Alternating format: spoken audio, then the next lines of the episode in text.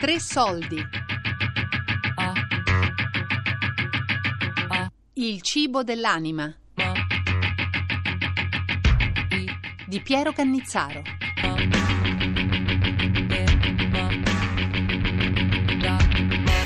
Il cibo per un credente è espressione del creato. Ancora di più questo vale per i valdesi. Nella loro cucina vediamo l'utilizzo eh, molto dei fiori, delle erbe, delle erbe aromatiche, tutto quello che cresce nelle loro montagne e nelle loro valli.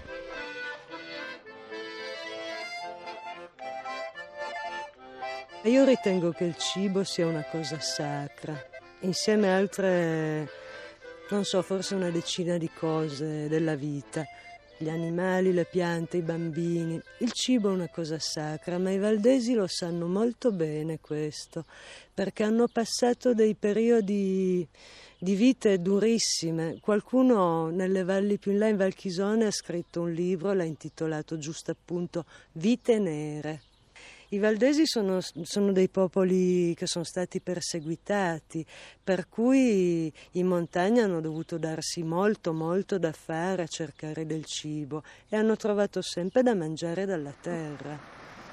La prima voce che ascoltiamo è quella di Nadia Granero, eh, che oggi lavora a, e vive a Bobbio Pelice, è un piccolo paese eh, legato alla cultura valdese e lei si occupa di cercare e eh, vendere, ma anche accompagnare persone che vogliono scoprire loro, il loro territorio, le loro valli attraverso le erbe.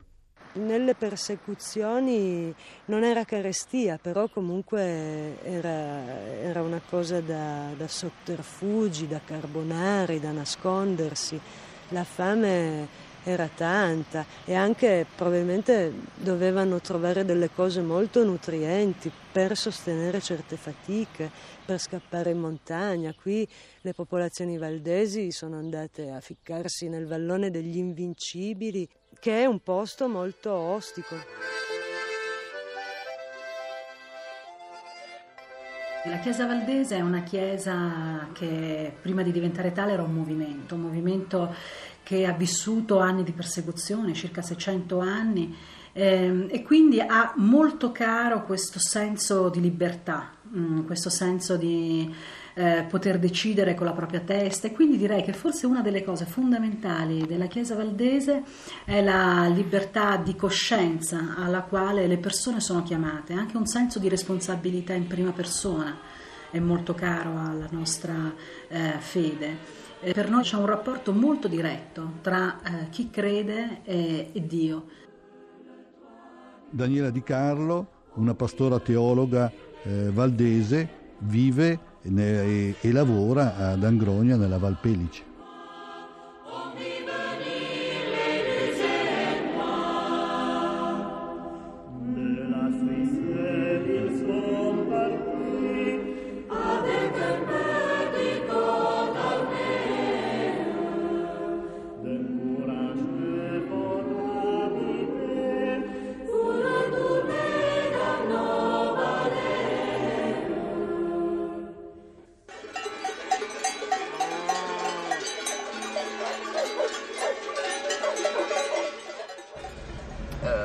Svizzera dalla Germania abbiamo per esempio portato l'usanza di mangiare eh, frutta o comunque qualcosa di dolce insieme alla carne eh, quando non c'erano delle verdure.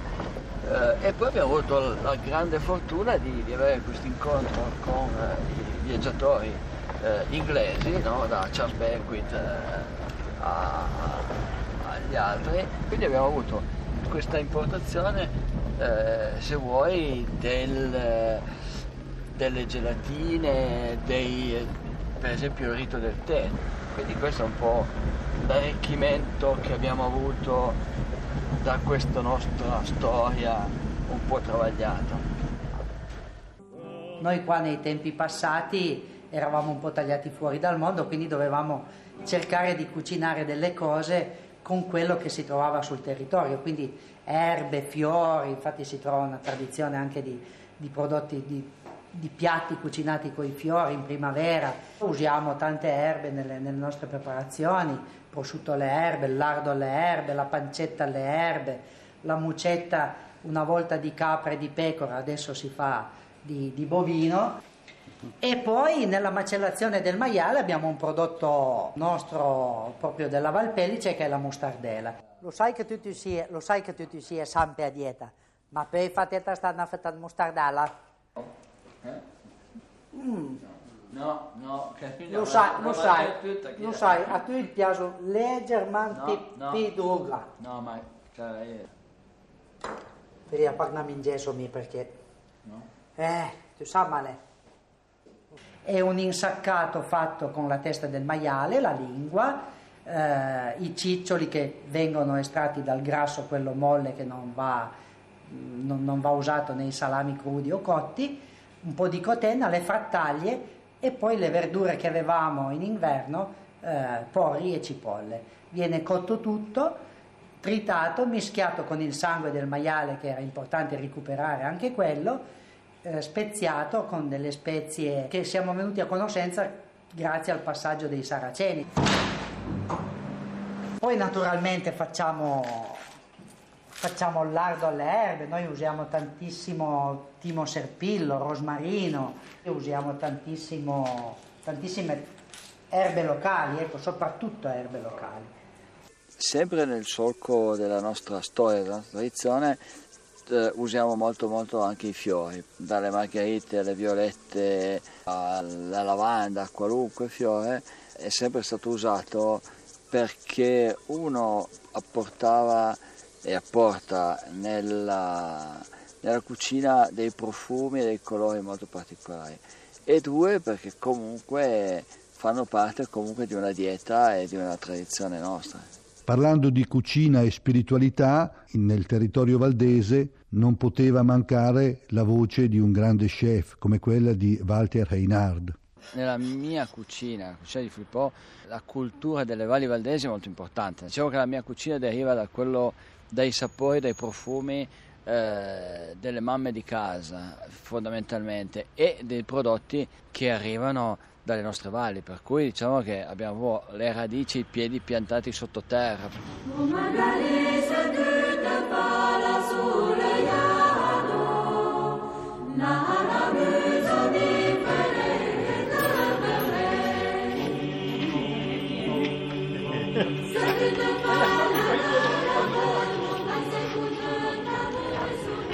Prima di, di, di salire in montagna si mangiava gli ultimi arrosti di, di agnello già fuori stagione perché qui eravamo, eravamo e siamo comunque una valle Valpellice chiusa e un po' povera, quindi durante le feste di Natale e di Pasqua si vendevano per riuscire a recuperare un po' di, di soldini e gli ultimi agnelli e capretti, gli ultimi nati, per non portarli in montagna si mangiavano in famiglia.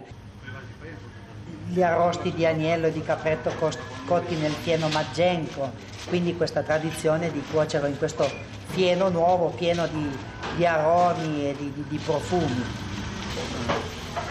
Abbiamo una, una, grande tradizione sull'uso delle, delle erbe e delle spezie, spezie anche un po' particolari. Eh, erbe ne usiamo tantissimo perché nei tempi, quando eravamo chiusi qua nella nostra valle, che era praticamente il ghetto dei Valdesi, bisognava riuscire a cucinare delle cose e insaporirle con quello che si trovava. Quindi le nostre nonne erano delle grandi specialiste nel, nel trovare delle erbe, nel conservarle e la preparazione dei piatti. No, non esiste per la cultura valdese un, delle regole, del, dei precetti quindi noi si mangia eh, tutti i giorni quello che si vuole e come uno ha la, la, tradizione di voler fare. Secondo me è molto liberatorio no, questo, nel senso mol, molta libertà da questo punto di vista. Cioè il Dio non ti dà delle, de, degli obblighi, dei precetti su quello che, che mangi e come lo mangi. Bello. Il cibo come storia, cultura, memoria, gusto, anche incontro e integrazione ci troviamo nel più grande centro di Osho Bhagwan in Italia, situato eh, in Toscana, vicino a Siena, e solitamente in questa, in questa, comunità si cerca di sperimentare varie tecniche di meditazione, unendo quella occidentale a quella orientale, e molte di queste sono legate al cibo. La particolarità del centro di Osho Miasto è che è un centro molto internazionale. Osho è nato a Jabalpur in India nel 1936, ha raggiunto lo stato di illuminazione nel 1953 e dopo un iniziale periodo di insegnamento eh, della filosofia ha abbandonato quell'insegnamento per dedicarsi alla diffusione del suo messaggio, girato per l'India, finito per eh, creare un piccolo eh, centro a Bombay. Dopodiché nel, eh, verso il 76-77 a Pune ha creato quello che è diventato poi l'ashram eh, che conosciamo.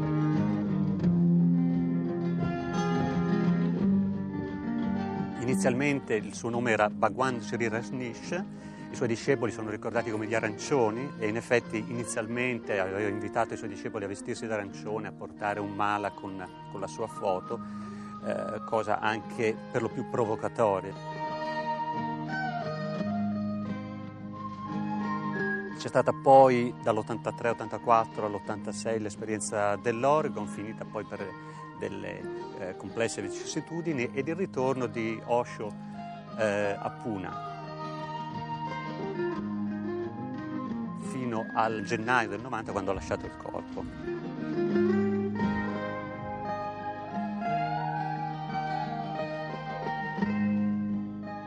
Credo che la particolarità dell'insegnamento di Osho sia soprattutto la uh, sintesi, un'incredibile sintesi di uh, Oriente-Occidente, iniziata verso la fine degli anni 70. C'è qualcuno che vuole commentare la propria esperienza di meditazione sul cibo? Io ho sempre notato che quando uno è giù, no? mangia di più. Il rapporto con il cibo dipende molto dagli stati d'animo. In certi stati di dolore mangio di più, in altri mangio di meno. Ad esempio, se un uomo mi lascia, mangio molto di meno. Credo che tutto dipenda se la parte influenzata è quella maschile o femminile. Nel mio caso, se la parte ferita è quella femminile, smetto di mangiare. Se invece la mia parte maschile ad esserne influenzata, mi trovo a mangiare di più. My male side is affected, he eats more. When we eat, quando mangiamo, la prima cosa è non farlo mai di corsa. Bisogna soffermarsi su ogni singolo boccone e pensare alle tante piccole scelte che possiamo fare nel corso del nostro pasto. È molto importante iniziare a porre la giusta attenzione ad ogni gesto che facciamo mentre mangiamo. Rendersi conto che le dita si muovono, per esempio, per prendere una forchetta. To feel your fingers move. Oppure sentire che le mani raggiungono il pane. La cosa più importante nell'atto del mangiare è prestare attenzione ai movimenti spontanei che facciamo ed essere felici della consapevolezza che stiamo raggiungendo. That they happen.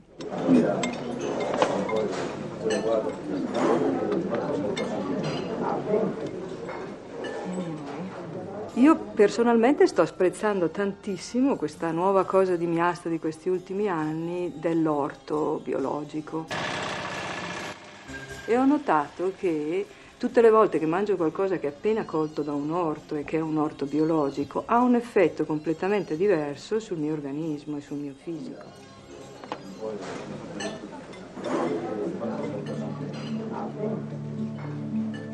Quando io faccio il pane, e sento la gioia di farlo, allora a me sembra che viene qualcosa speciale fuori ogni volta.